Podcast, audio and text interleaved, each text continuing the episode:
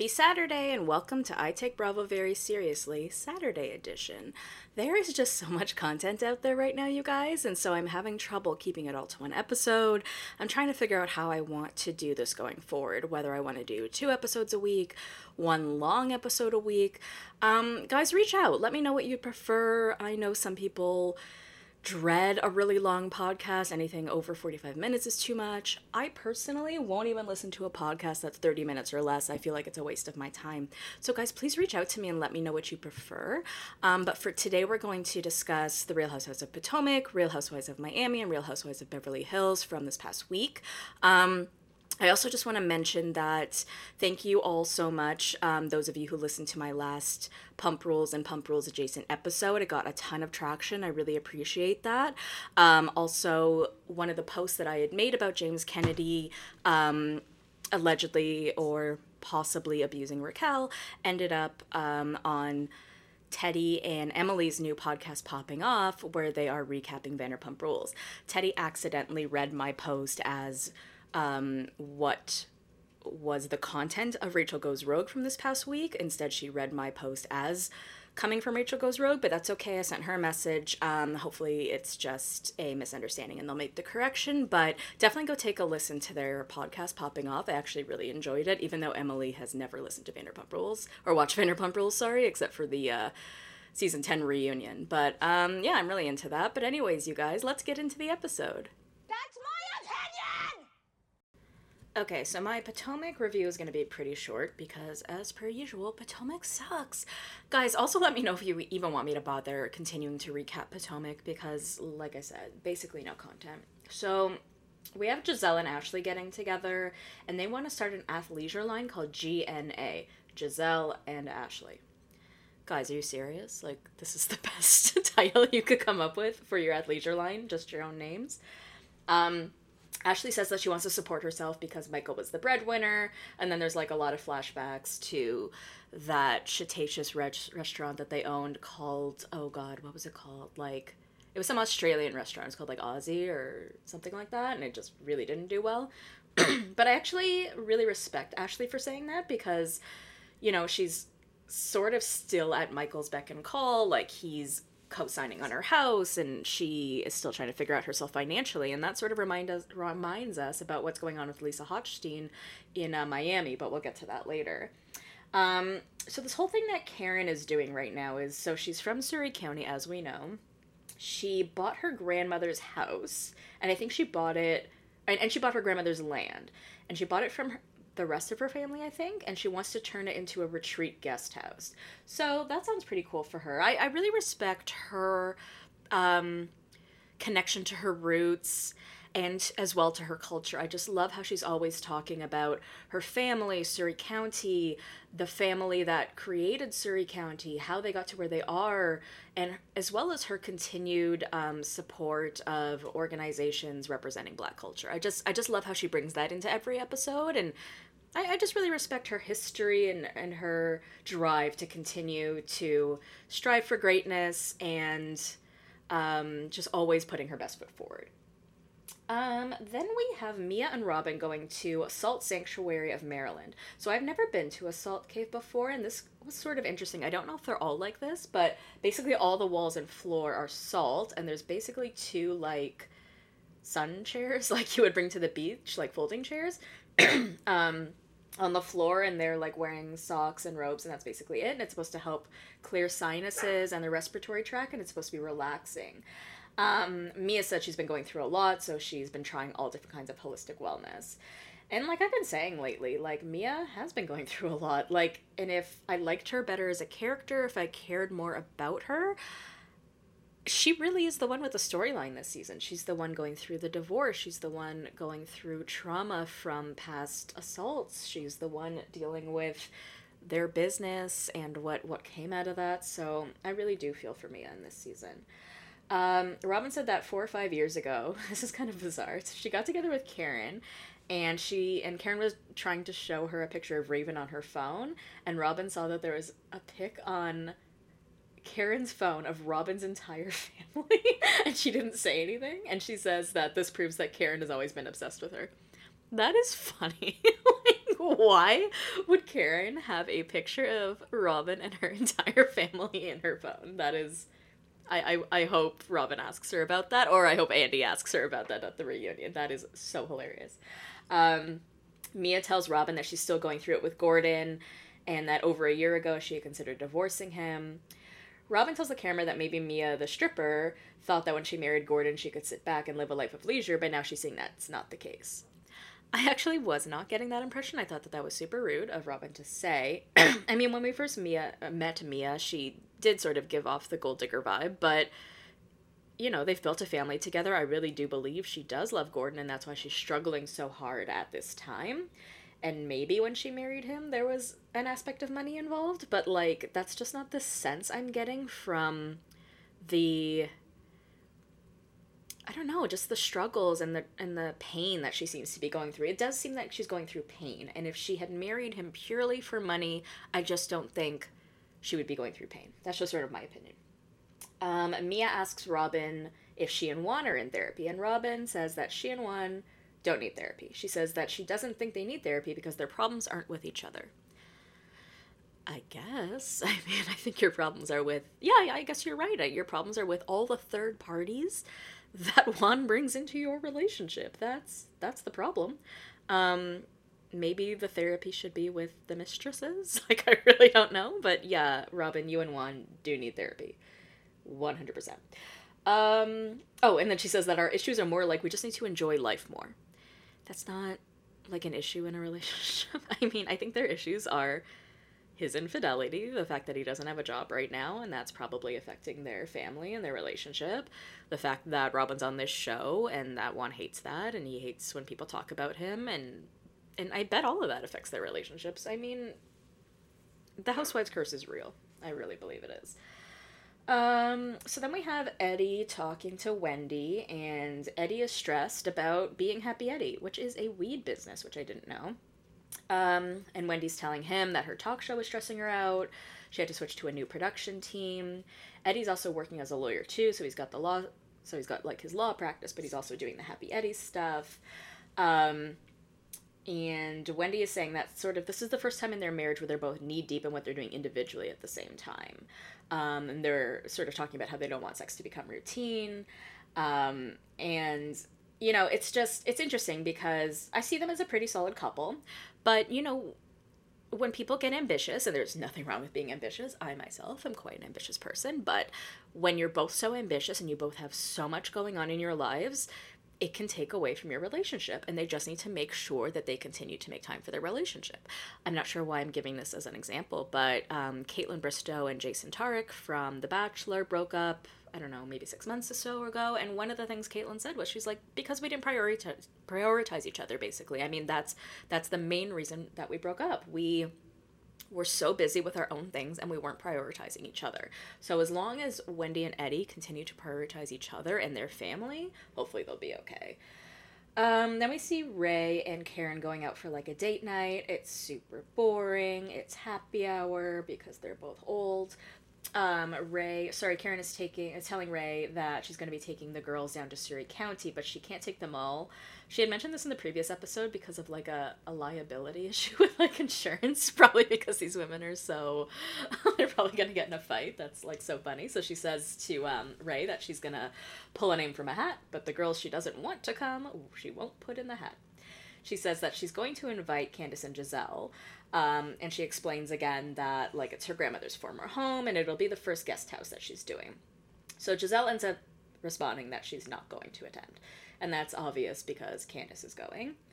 Um, then we have Gizelle going to Nneka's new house, and it's not really made up yet because she's still doing that kind of thing. And she says that Mia went with Nneka to the fertility doctor, and the doctor suggested that she get an IUI, which is where they inseminate you, but they put the sperm where it needs to go. I don't think I've heard of that before, but I also kind of think is that not what Lala just said she was going to do in a Cosmopolitan article? I'm going to do some more reading on um, this sort of insemination. I just find it fascinating how many different ways you can get pregnant now, um, and that you're not just limited to having a partner. And I just think that's so amazing. Um, Nneka's talking about how she and her husband used to live long distance for a long time, so it's very different living together and sort of like jiving their lives together. Um, Nneka tells Gizelle that Karen had actually shown her around Potomac and dragged Nneka to her house. And just because, like, you know, she's the Grand Dame, right? So she's showing her around and then tells Nneka that she actually lives in North Potomac, which is, I guess, lesser than the rest of Potomac. And Gizelle's, Gizelle's like, okay, but you own your house. Karen's a renter too. I don't know what this deal is with renting amongst the housewives community. Lots of people rent. Like if you live in New York, nobody owns property in New York, like just the very elite. So I don't know what this idea is about renting your property as opposed to owning and it having a difference in terms of your status or your wealth or your value. Um, lots of people rent. And if you, I didn't, but if you go and watch Todd from Real, House, Real Housewives of Miami's video, apparently he did like a video on Instagram about why it's better to rent than to own, and it's like a seven minute video. So if you want to know, you can check it out there. Um, Charrisse comes over to Nneka's house too, and um, it's cool. Like uh, Nneka and Charrisse have been hanging out uh, in Potomac. They hung out one night. Um, Gizelle explains that there's no moving forward for her and Candiace because what she has done and how it had caused her death threats. So they do remind us of that um, clip where she says that to Karen that she was getting these death threats, and so oh god that that reunion was really hard to watch um, where candiace was coming for Gizelle. i do completely understand candiace's frame of mind um, for sort of calling out chris for making her feel uncomfortable when he didn't actually do anything but then the things that candiace was saying to Gizelle about being about being white looking I mean, I'm not, I'll be honest, I'm not educated enough to speak to that and the difference between, you know, um, the shades of skin color and how that can affect um, how people are treated. But if Gizelle is correct that she has been receiving death threats, that's not okay. But at the same time, and I've been, I feel like I've been saying this in every episode, we're just not ever going to see resolve between Gizelle and Candiace, which is fine. But then that really puts Candiace on the outs. And it's funny because Gizelle doesn't really bring anything to the show, but at the same time, she's sort of she's sort of the Teresa, Teresa Giudice, or you know, like somehow an OG, even though like she is an OG, but somehow she will never be fired, and because she will never be fired. Robyn will never be fired because they're the Green Eyed Bandits, so it really does just seem like it's going to be Candiace. Um, so then Karen so she had sent some invites and then some people said no. So then she sent a second tier of invites to everyone and nneka's on the second tier. And robyn's like it's too last minute i can't go. Mia couldn't get past the fact that she wasn't on the original invite so she doesn't come. So it ends up being ashley nneka candiace and wendy. So they're all going to go with karen to surry county to go uh, meet her family and see the land and, and all of that so nneka says she's willing to accept some fluctuation in etiquette in terms of the second tier invite, as Karen has just entered her senior citizen years. fair enough, fair enough. Um, so, but Karen explains to all of them in the sprinter van that they were all invited, but Nneka says that um, it took Gizelle decking or like not coming for you to invite everybody else. And Karen says she will take the L on that. Um, Nneka says that she's going to do an unpacking party and she wants to invite everyone. Um, Wendy says that Happy Eddie is having an event and um, she's going to invite every all the ladies to that as well. Um, so then the ladies arrive from their sprinter van, love a good sprinter van, to Karen's grandmother's home, and they meet several members of Karen's family that are there. Um, and Karen says that as a black woman, to own part of a plantation that my ancestor, ancestors slaved on is a powerful moment. And I totally agree. I just think, I just love her power and the power that she takes over herself and, and the people around her. I just think I think Karen's great. She's the Grand Dame. Um, so they all switch into overalls and they start raking the yard and running through the field. And this is the stupidest, most boring thing I've ever seen. Um, and nothing else really happens except Wendy sort of saying that she doesn't want to have a conversation with Nneka. She considers Nneka someone whose existence is inconsequential to her. Um, and Nneka says that her response to her invitation was a closed door. So we also have no resolution there. And I think that unfortunately, even though I do like Nneka, I just think because she hasn't really formed any strong bonds and she's formed such a beef with Wendy, she may be a one and done. But I guess we'll see. And that's it for Potomac this week. Receipts, proof, timeline, screenshots. Okay, let's get into the real housewives of Beverly Hills. So, as you may recall, we left off where the ladies are getting out of a sprinter van at the top of a mountain because Crystal doesn't feel well. She's nauseous, her veins are popping. Um, and the only one there who can help her is Anne Marie, our resident nurse anesthetist, right? So somebody calls for help. They call 911 or whatever the Barcelona version of 911 is. And Anne Marie is like, this isn't a walk it off situation. That's a great diagnosis, Anne Marie. I completely agree. Um, she apologizes, um, but ever or like Crystal apologizes, and everyone's like, "No, no, like we're worried about you. Don't worry." Um, Crystal goes in an ambulance, and um, the ladies decide that they're gonna go to church while um, Crystal's at the hospital.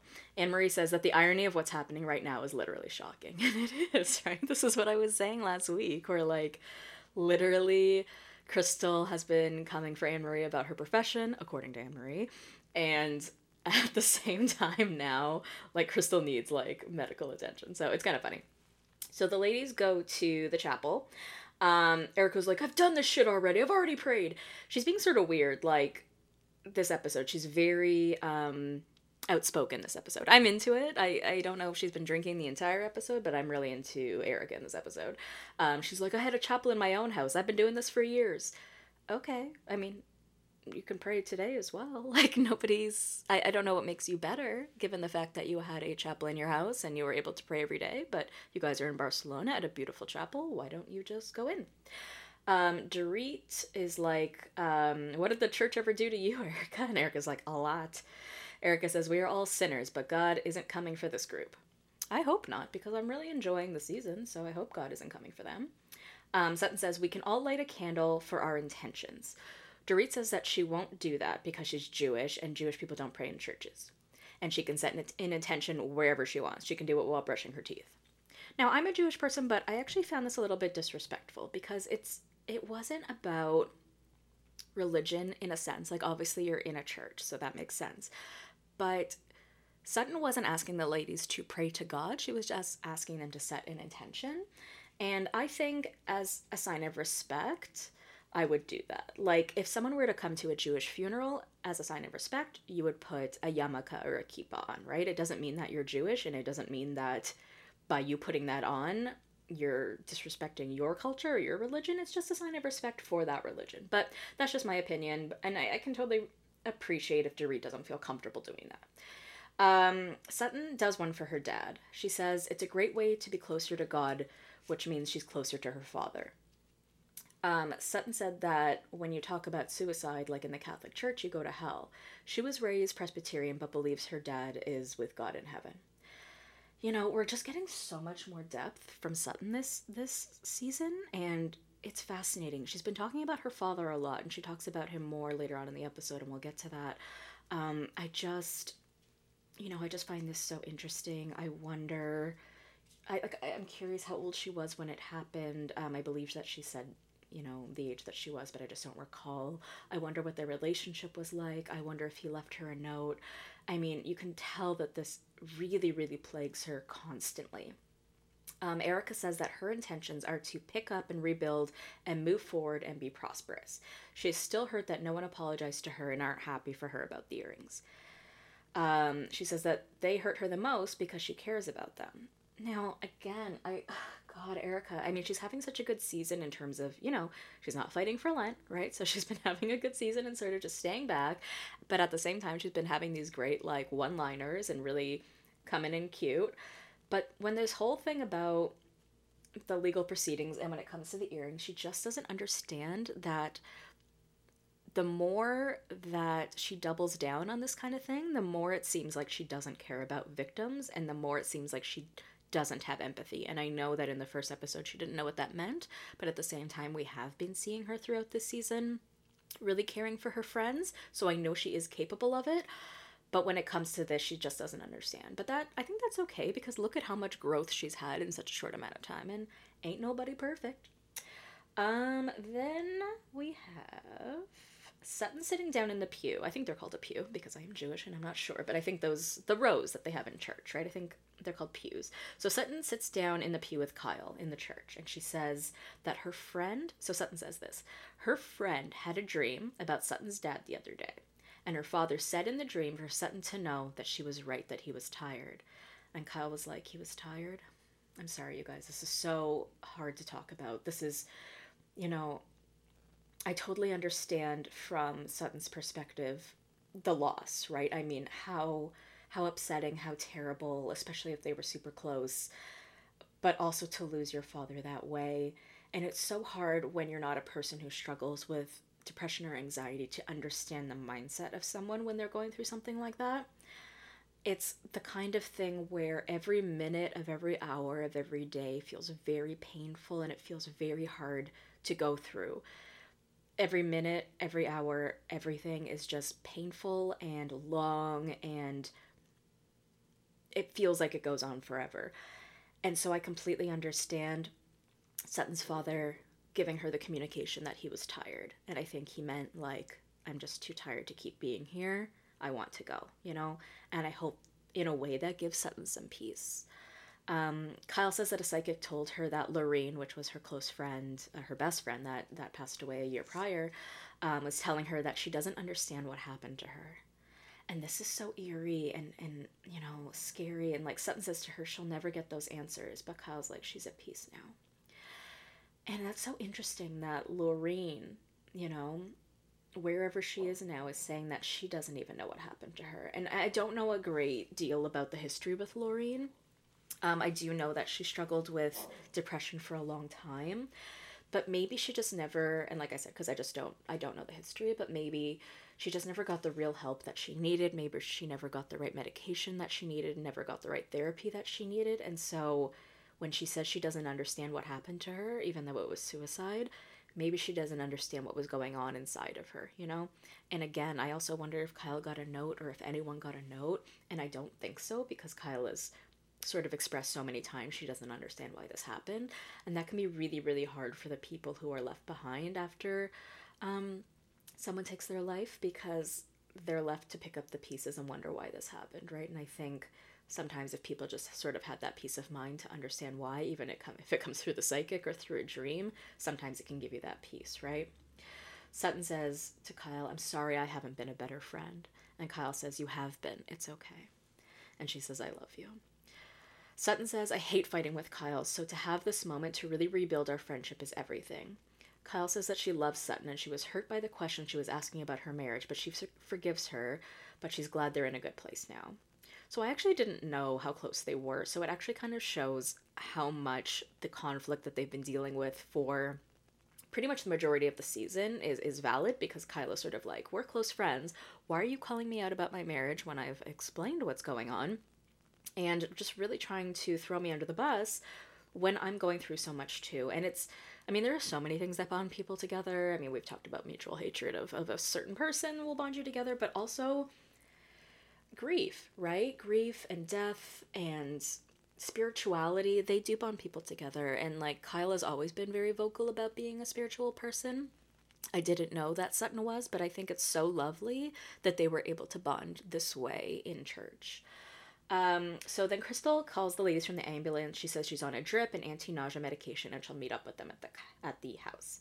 Um, Kyle says that when she goes to a new city, she likes to know where the Hermes is as like a compass to guide herself. um, so they all go to a restaurant for lunch, and um, Anne Marie toasts to Crystal and to health. And Kyle's like, "It's interesting where you guys were from last night to today." And Anne Marie says like, she takes her profession very seriously, and it's a part of her. And that whole fake doctor thing that Crystal was saying was really hurtful for her. Erika said that um, all of that from Crystal is in hindsight now, and Anne Marie says that all that matters now is Crystal is okay, which is totally good and great. And I actually hope we're done with the esophagus thing, as I'm sure all of you are hoping that as well.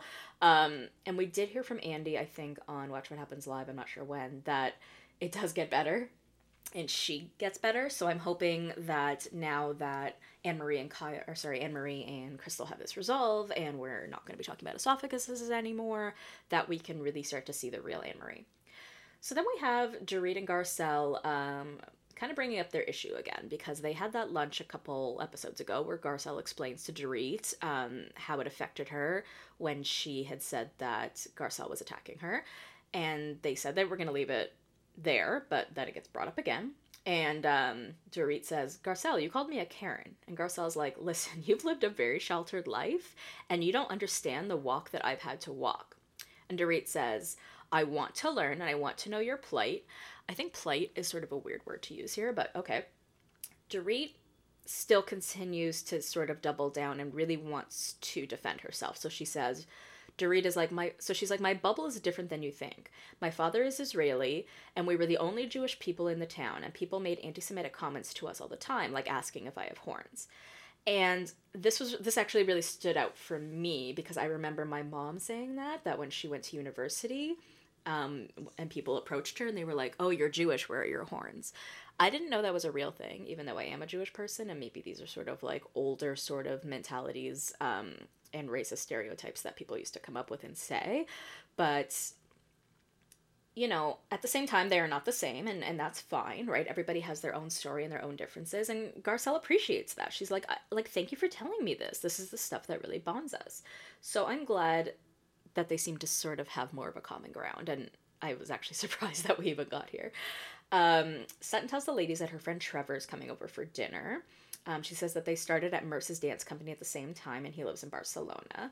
And she says that she wants the ladies to know a part of her that isn't the alimony collecting, gala going, vodka drinking, erratic, crazy lady that they think I am. I love how much insight Sutton has into herself. Like, right? I mean, that is who Sutton is, but she calls it out, right? And like, there's nothing more validating than just like knowing exactly who you are. So then the ladies go and do some shopping. Um, I didn't find this part that fascinating. Dorit, though, does buy seven antique fans, antique hand painted fans. Why? I do not know. I do not know what someone does with seven hand painted antique fans.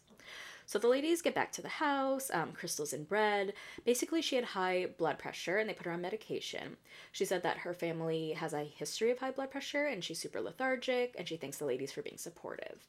Anne Marie hugs Crystal, and Crystal cries, like facing her own mortality. She says that she appreciates Anne Marie being there for her and, and for them putting aside their differences. And she just wants to be okay for her family because she's sort of thinking, like, yeah, when you face your own mortality and you have these moments that are like, oh my god, what would have happened if I had died today? What would have happened to my children, right? It's it sort of puts things in perspective, right? Um, so the ladies get ready for dinner. Uh, Crystal talks to Rob on the phone, and she says she wants to really rally because they're doing a paella making night.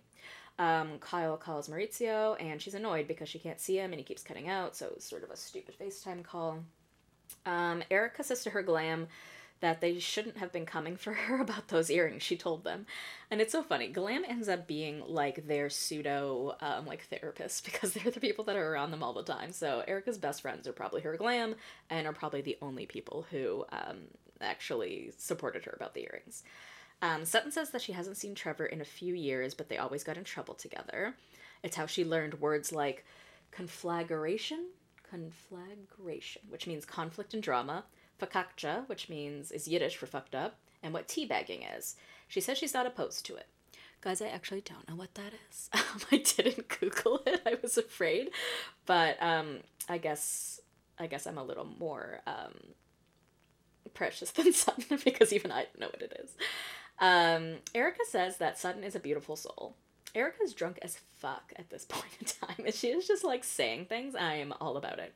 So Storm from the last episode, Storm is the chef who's gonna be there all week. So his dad is there too, and now the ladies are into the dad. And Garcelle says that she could see herself moving to Spain, being with Storm's dad, and being a stepmom to Stormy. She said she may even need to breastfeed him. I love Garcelle, and I love these ladies.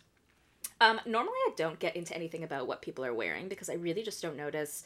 Um, but Crystal's outfit was really, really nice. She was wearing this neon green outfit that had these puffy sleeves and it was um, a little bit cropped um, with like these long, kind of flared pants uh, that were all neon green. I just thought it looked so beautiful with her black hair. Um, Crystal says that she sees a kind and generous side of Anne Marie.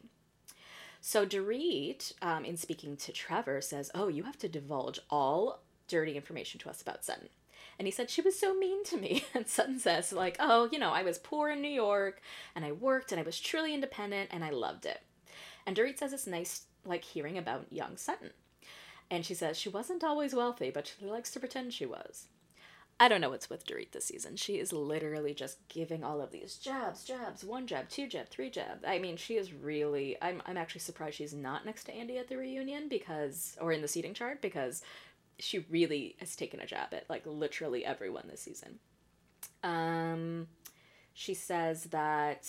Um, so Sutton says that she met Christian, which was her ex husband. She met him at fourteen. Um, and so she actually had already known Christian when she had met Trevor and, and when she was dancing. Erika says, I know you love Merce, but Merce was in a Ziploc bag. She's just like yelling this stuff, right? And everyone agrees he shouldn't be in a Ziploc. And Sutton's like, okay, but Kyle's mother's ashes are in a bathroom right now. And then there's like a flashback to Kyle like reaching down to like this bottom um, shelf in her bathroom where her mother's ashes are, and it's because she has this weird fear of like someone knocking it over and it breaking and that kind of thing. So Erika starts asking. So Trevor had also brought all of his friends, and Erika starts asking them all all of these questions. She says she has a genuine thirst to know things. She has a high school education, and she likes to ask erudites questions. And I was like, "What is an erudite?" I thought it was like someone very worldly, like sort of like a socialite. So I googled it and it's just like someone with like a lot of knowledge and very very smart. Um Erika continues to be the drunk queen that she is and is like Merce is in the purse. and I feel like that was the title of everybody's podcast episodes about um this this episode for the past week. Uh Garcelle is like I could watch this all night. And so could I. It was so funny just watching Erika just like scream out obscenities. Um, Trevor said, You weren't as comfortable as your skin as you are today, Sutton. He says, You're right where you're supposed to be, and so is Merce. And this was so sweet and beautiful. It was just like this moment. It was almost like the episode of Sutton, right? We get to see more into her past and learn more about her and to see people from um, the world that she had before. And I just thought it was so beautiful for Trevor to say, like, you're right where you're supposed to be. You know, it's just sort of a very nice, settling sort of thing to hear from someone that you're so close to, right? Um, so in the morning, Sutton goes to Kyle's room in rhinestone pajamas, which are super cute, and gives her a lei to wear and says that she wants all of the women to wear them and to think about what they need to release. So basically, she wants everyone to wear them, and then they're going to go release um, Merce's ashes. Kyle's like, I just didn't know the spiritual side of you. And and like I said, neither did I. And I just think this spiritual side is really what is going to bond Kyle and Sutton for the rest of the season. Um, then we have Dorit saying that PK is in London and her mom is with the kids and she doesn't travel much. And she wishes that PK would have stayed home so at least one of the parents is with the kids. So we've been seeing a lot about Dorit and PK's relationship this season and the struggles that they're going through. And this has been one of them that Dorit has brought up a few times that you know, PK travels so much for work and she feels like she's a single mom when he's away. And she's saying now that she doesn't travel much was probably part of her PTSD. And, you know, he's just not as involved with the kids as she is, right? They were having those discussions about homeschooling, and she's the one who's with them all the time, and he's the one who's always away. So I think part of her issue with him is not just the support he's giving her, but also the support that she wishes he was giving the kids, you know? Um, so before they leave, Sutton just starts crying and like she's holding the mer- the merce the person like she, they're about to go and, and do the ashes thing and she just starts crying and saying it's so emotional and Kyle hugs her and she's like she says there's a lot of her dad wrapped up in this. She said when she lost her dad, they spread his ashes in Texas, but they each kept a little bit and she lost it because she had moved so many times. So this thing with Merce and like releasing his ashes is actually symbolic of her father's ashes. She said that Merce and Trevor were the first people who called her when her father died. And she also feels like she's scattering the ashes of her marriage as well. She said that she was so angry for such a long time about the divorce. And near the end of the relationship, she thought it would be a good idea after they separated to go to therapy and to work on their marriage. But as soon as he moved out, he filed for divorce. Um, and now he's moving, so she's saying that she just feels really alone. And she says she has a lot of suppressed emotions, which is so clear because her ex, Merce, and her dad were the most important men in her life, and she has to let them go, she says. But it's also sort of sad that the three most important men in her life have left her, right? Two through death and one through divorce. And I can't imagine not having, you know, abandonment issues when the three most important people in your life have left you. And that could also be a reason why Sutton struggles with dating, and not so much necessarily in the sense of how she struggles to get a second date, but you can see in those episodes with the matchmaker where, you know, she's being very picky and making a lot of comments about the specifications about what she's looking for in a guy, and maybe because like they really have to live up to these three men that were so important to her, right? And that's it for the Real Housewives of Beverly Hills. Name them. That what? Name them. Well, what Name you 'em. did was ridiculous. Name 'em. Uh, not having. Name Uh, 'em. well, be quiet. So, Name let me 'em. talk. Jesus. Okay, let's get into the Real Housewives of Miami from this week. I actually really enjoyed this episode, and I'm glad that Nicole is finally there. She caught um, a red eye to get to Mexico after she finished with work.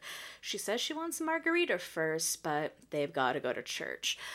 I am not going to name this episode Take Me to Church like everybody else did, but um, yeah, it is funny that we have Real Housewives of Beverly Hills and Real Housewives of Miami going to church. Um, Julie explains to Nicole what happened the night before with the art gallery with the men in G strings and the bunny ears and the nudity. And she said that the food looked just like the guy's balls. That night was absolutely wild, but super funny. Um, so Alexia's taking the ladies to meet the Virgin of Guadalupe, who is Jesus' mother. She prese- represents you being able to conquer difficult situations in your life. Um, so they all get ready to go to church, and Lisa's wearing like this corset type black top where the like bodice part is sheer, but she says that she has a shawl, so it's okay to go to church like that. Um, Julia tells the camera that she separated herself from religion when she lost her son 23 years ago. Um, and then there's a flashback of her telling the ladies that she lost her son to shaken baby syndrome. I actually don't remember this flashback. I don't remember what season this is from, but I'm glad they showed this flash because I completely forgot about it until it came up recently where Lisa had made a comment that uh, Julia has three baby daddies.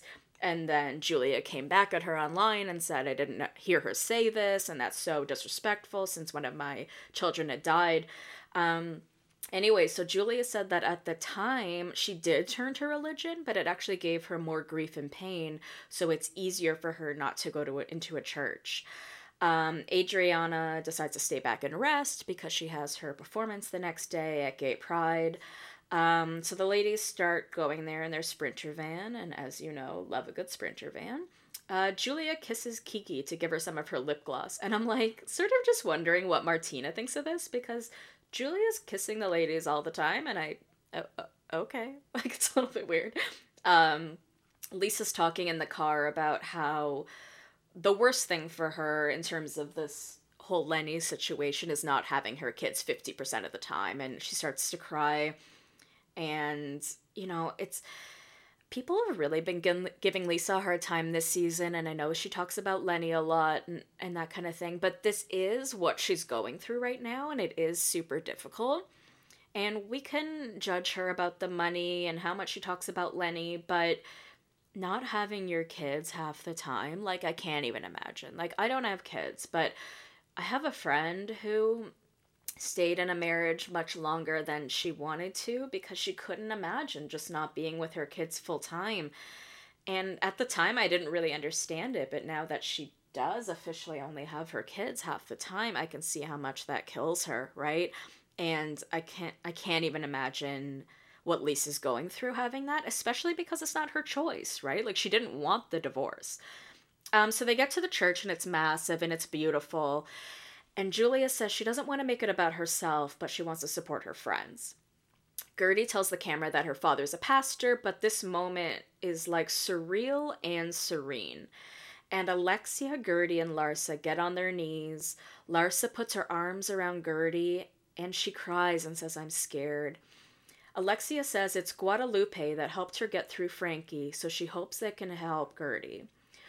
And all the ladies just come together in the church and put their arms around each other. And Marysol tells the camera that it's such a powerful thing that can happen when we all come together for a common purpose, which is Guerdy's health. And this is so true. I mean, I'm not a religious person. Yes, I was born Jewish. I consider myself agnostic, but I just thought both of these episodes, Beverly Hills and Miami, were so impactful.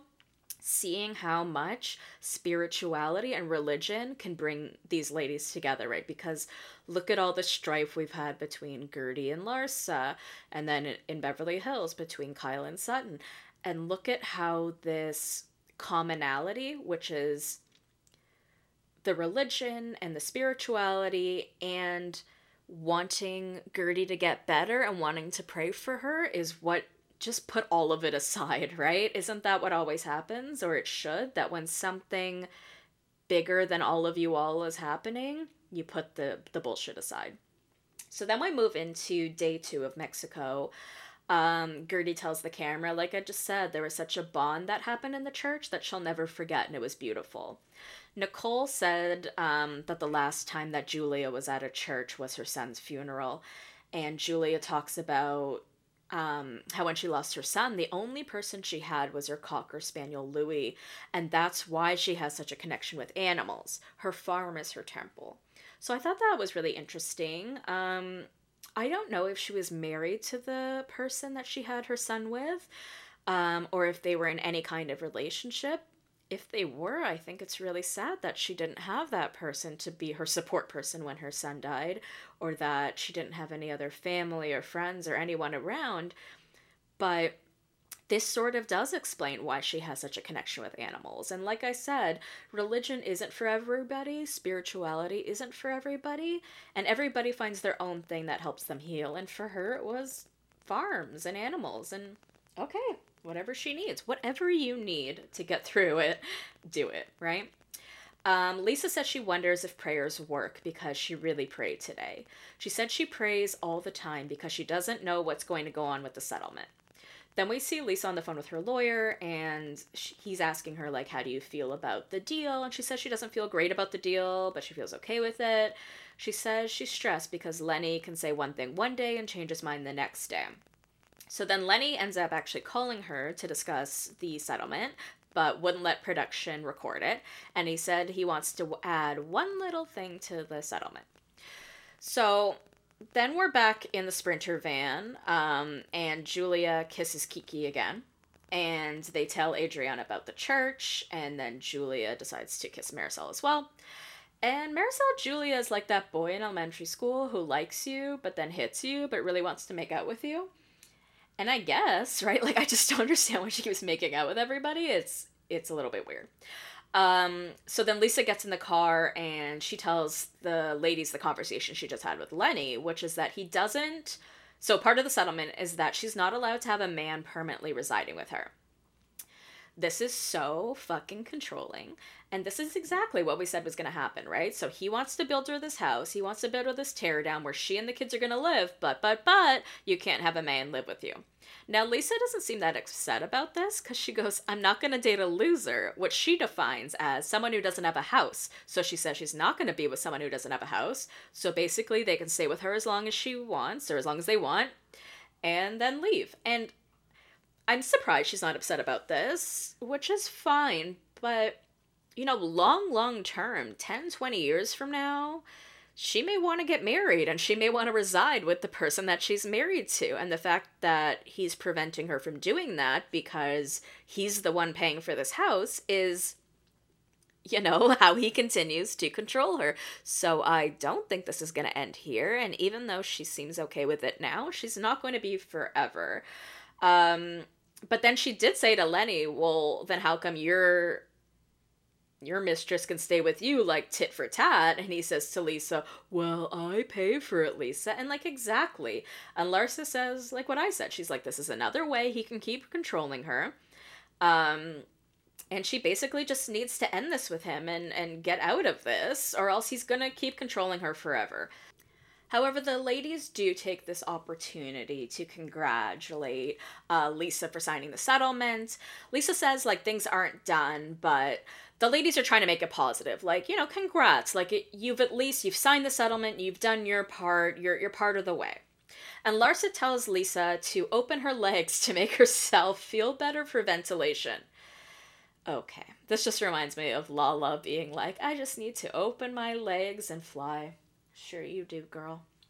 Um, so the ladies get to the place where they're gonna go on a gondola ride, and Alexia explains that it's different. Like gondola rides are different in Mexico. They're more like party boats. And on the boat, it looks really fun. So they've got tacos, tequila, and a gondola ride, and I wish I was there. Nicole says that, I mean, she's just talking in terms of Lisa. She's telling the camera that when she got divorced, it was much more amicable, and she can't understand how Lenny could be with Lisa for so long and to do this to her. Lisa cries, and she said she was crying the other day, and Jody had thought that it was over Lenny. And the ladies agree that this whole thing is like a death. Um, Adriana says she understands Lisa because she went through a divorce she didn't want as well. And once you sign, it's the end of that dream, and that triggers a lot of emotion, so she might be suppressing that now. Um, Guerdy says she never got into her relationship with Russell expecting he would support her financially, like completely. So when you put yourself in a situation where you rely on a man, you know, you end up in this situation, but she's saying that Lisa will learn independence through this. And again, like, I just think we need to be more understanding of what Lisa's going through. And I really resonate with what um, Adriana says here because obviously Lisa's been going through the process of this divorce and this custody battle for a while. But I think once you've put your name on that dotted line of the divorce papers, that feels final. And that's probably what's really getting to her now.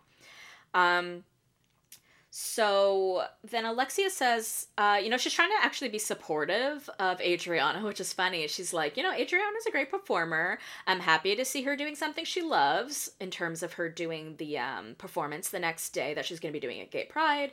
She says, um, just because she doesn't like Adriana doesn't mean she isn't good at what she does. And as long as she leaves Alexia alone, they're good.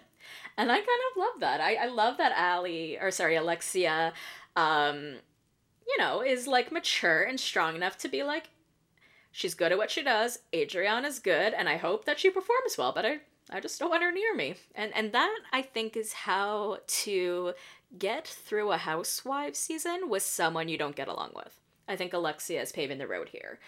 Um, so Larsa then decides to come for Lisa a little bit, and she says, um, you know, if you lost Jody, you would regret it because you would be screwed, and I don't know anyone that would take your shit, no offense.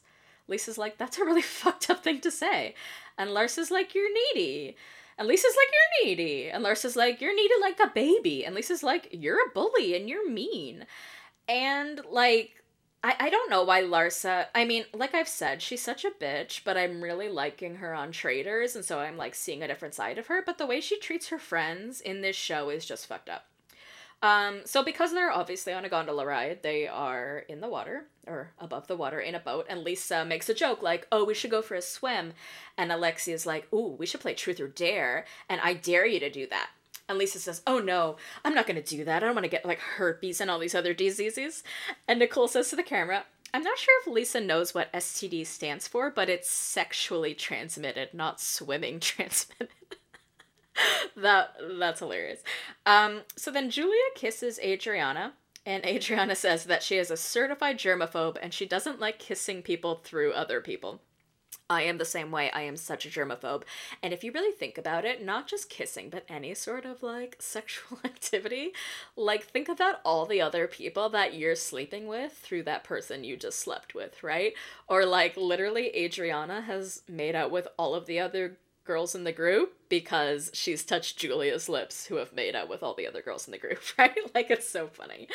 Um, so then Julia kissed Marysol, and then the producer's like, "Okay, Julia, how would Martina feel about this? Like, what the hell?" And Julia's like, she would say, "Oh, did you have fun?" All right. I mean, if that's their relationship and they're cool with it, then all the power to you. Um, so as they're guiding along or gliding along in their gondola, they see like these houses off to the side and they see these dogs. And Lisa said they look hungry, so she starts trying to throw food at them. And Guerdy's telling her not to and telling her to sit down. And Alexia is like, Lisa, how would you like it if a boat is going by your home and started throwing food at your dogs? And the guy who's like driving the boat, the boat guy, I don't know what to say, he's like, the owners of the dogs feed them. Like, it's okay and Kiki's telling um, Lisa's that she's ignorant to assume that these dogs are not eating well because of how they're living. And Kiki's like, Lisa, like to the camera, like she doesn't even feed her own dog. Her nanny does that. Lisa's like, they looked hungry! And she starts screaming, I just want to help animals! I love animals! And I saw this last week as the preview for this week, and I clipped it because it just reminded me of Lala, and I clipped it as like Lala every time she hears um a Bravo celebrity uh, like using animals for entertainment and made like a gif out of it. It's just like I love animals. Um, yeah, you can see that Lisa's totally just losing it. So she stands up and she's getting sort of aggressive. Kiki tells tells her to sit down and throws a juice box at her. And Lisa's like, You threw something at me! That's assault! And Marysol's like, No, not the juice box. Call the police. And Guerdy's trying to break it up and tells everyone to sit down. And Lisa keeps getting up and pointing down at Kiki and being like, You don't ever throw something at me again. That's assault. I really don't like her calling this assault because one, it's a juice box. Two, can we just not be accusing our African American friends of assaults? Can can we just do that? Okay, thanks. Um so then Larsa says she thinks this is really like Lisa losing her mind over the Lenny divorce.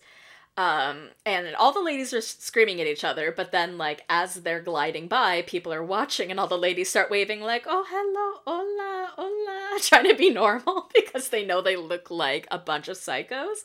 That was so funny. Just be like, be normal, guys, be normal. Um, Alexia's telling everyone to shut the fuck up and, and, and explaining to, to Lisa that they're just trying to help her. Um, Adrian is like, we should probably turn this boat around um Larsa's like if I stood up every time I wanted to say something, it would be like a lot. Um so again, it's kind of funny cuz Larsa is starting a lot of these fights, but she sort of brings this one down a bit by saying like, "Okay, guys, let's just have a good time. Let's hold hands and let's say a prayer." So they actually all do that, um, except Lisa. She doesn't want to participate. And Adriana starts the prayer and says, Lord, have mercy on this group. We all need some help more than others. Um, then the strangest thing happens. So they start passing by as they're gliding along in the gondola. Um, these creepy dolls that are hanging from the trees. They're basically like like children's dolls with their eyes gouged out in dirty clothes. Like they, it looks like a nightmare. It looks like a horror movie basically.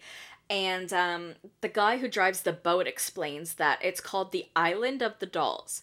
Years ago, there was this man who saw a young person drown and fall in the water, and that person died. Then the guy who saw this wanted to be able to sleep at night and could practically see the person drowning, like I guess in his mind.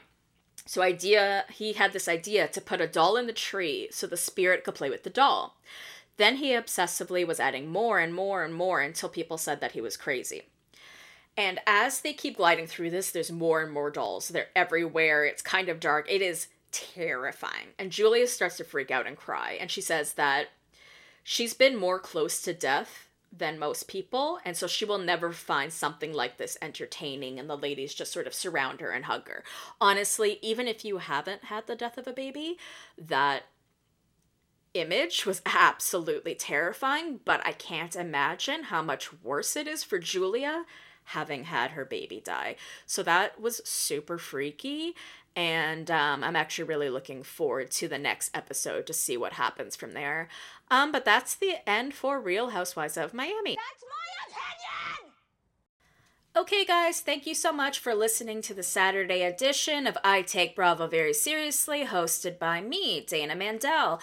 Please listen to this show wherever you get your podcasts. You can get it on Apple Podcasts, Google, Amazon, iHeart. Please also, if you get a chance, please follow my or subscribe to my YouTube channel, I Take Bravo Very Seriously, where you can listen to episodes there. And please, please, guys, give me a five star rating. Um, it really helps the show grow. And please reach out to me if you have any ideas or suggestions. Uh, brunchandbravo at gmail.com. You can also follow me on Instagram at brunchandbravo and at I Take Bravo Very Seriously, and on TikTok at brunchandbravo. Until next time, keep taking Bravo very seriously.